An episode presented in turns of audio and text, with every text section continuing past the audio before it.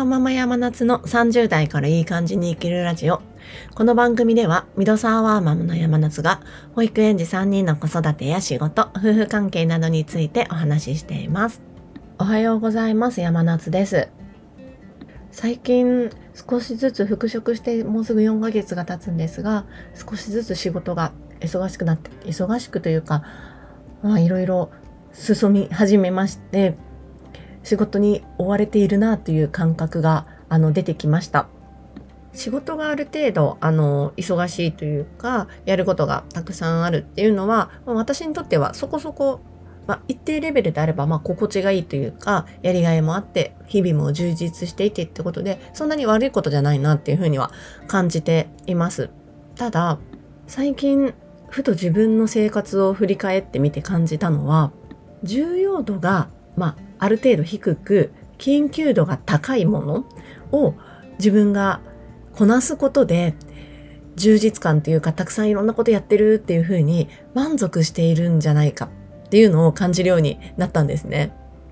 タスクについて緊急度と重要度のマトリックスっていうあの有名な概念があるかと思うんですけども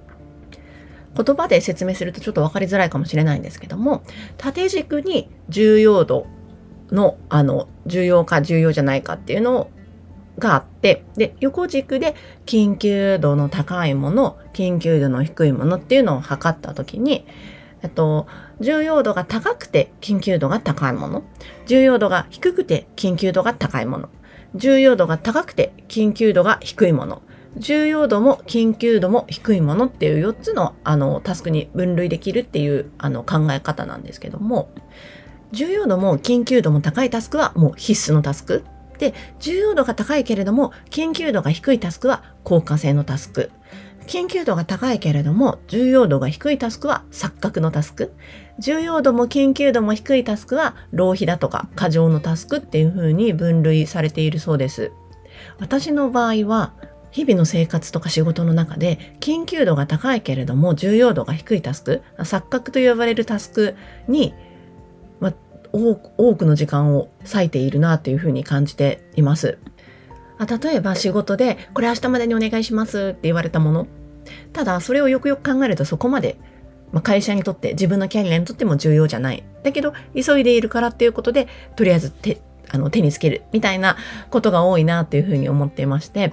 人間って多くの、まあ、仕事タスクを抱えるとタスクの優先順位を意識するっていう暇が、まあ、脳がそういうふうに機能しなくなって、緊急なこととか、自分のやれること、得意なこととか、あと目についたこととかを優先的に取り掛かる傾向にあるそうなんですよね。まさに私、今の私そうだなっていうふうに感じました。なので、しっかり自分でタスクを処理している、自分でいろいろこなしているぜと思っているつもりでも本質本質的な問題重要な自分にとって重要な問題には一切手をつけていなく、まあ、結果として自分の人生が動かないみたいなことが往々にしてよくあるみたいな話を聞いたことがあるんですけどもちょっと立ち止まった時にいや私今その状態かもっていうふうに感じてあちょっとこのままじゃまずいかなっていう思いをあの今抱えています。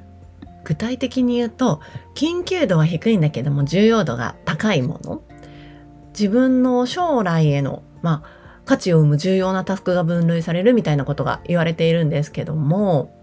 仕事で言うと自分のキャリア長期的なキャリアにつながるような何か業務を考えるだとかあと自分のキャリアについて自分自身がしっかり考えたり向き合ったりする時間を取るだとかそういう時間を私一切一切と言っていいほど最近取っていないなというふうに感じたので、そこをもうちょっと自分で意識して、あの、自分の時間に取り込んでいこうっていうふうに最近考えています。ただ、意識しているだけだと、本当に日々の目の前のことに追われて、もう私はすぐにそういうのに追われると、ああそこに気を取られてああっという間に一日終わっちゃったっていう風になっているので先ほどのあの言った重要度と緊急度のその4つのマトリックスを使って自分にとって重要度は高いけど今緊急度は低くてあの自分が気づいていないことっていうのをそこのマトリックスに書き込んで書くことで人ってやっぱりその自分の手を動かして書くことで可視化されてあのすごく頭にクリアに残るようになるっていうのは常々聞いたことがあるので自分の頭にしっかりこれが重要なんだよってことをインプットさせてあの行動に移していきたいなと思っています。では今日はこの辺で失礼します。良い一日をお過ごしください。